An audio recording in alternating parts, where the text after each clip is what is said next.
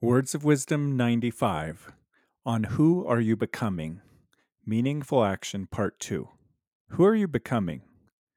The next 10 years can be the greatest you've ever seen. In the next 10 years, you can experience deep flourishing, live a life of purpose, far surpass your goals, and grow to places of powerful influence. The next decade can deepen your convictions, sharpen your mind, and focus your life. Or in the next 10 years, you can wander without wonder.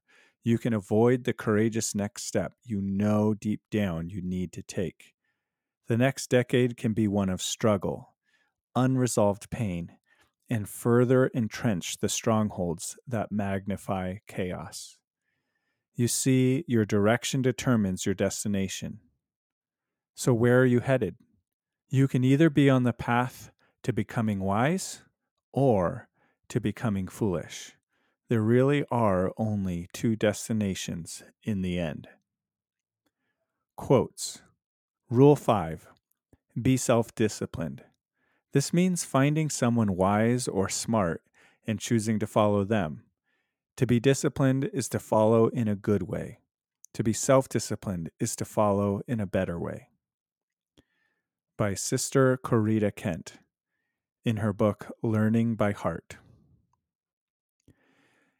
Improvement is a battle that must be fought anew each day. Your next workout doesn't care how strong your last one was. Your next essay doesn't care how popular your last one was. Your next investment doesn't care how smart your last one was. Your best effort again.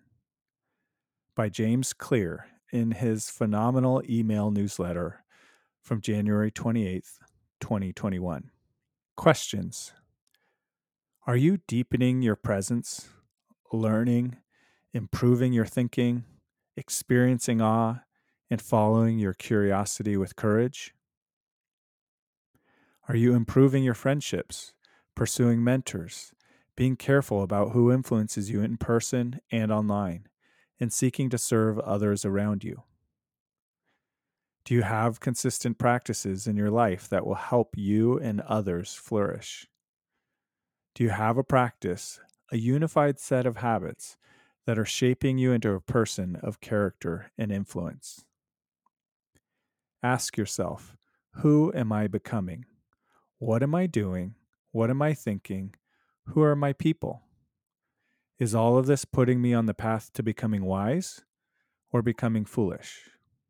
Use these questions as a journal prompt this week.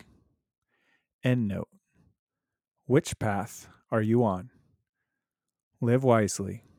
Josh.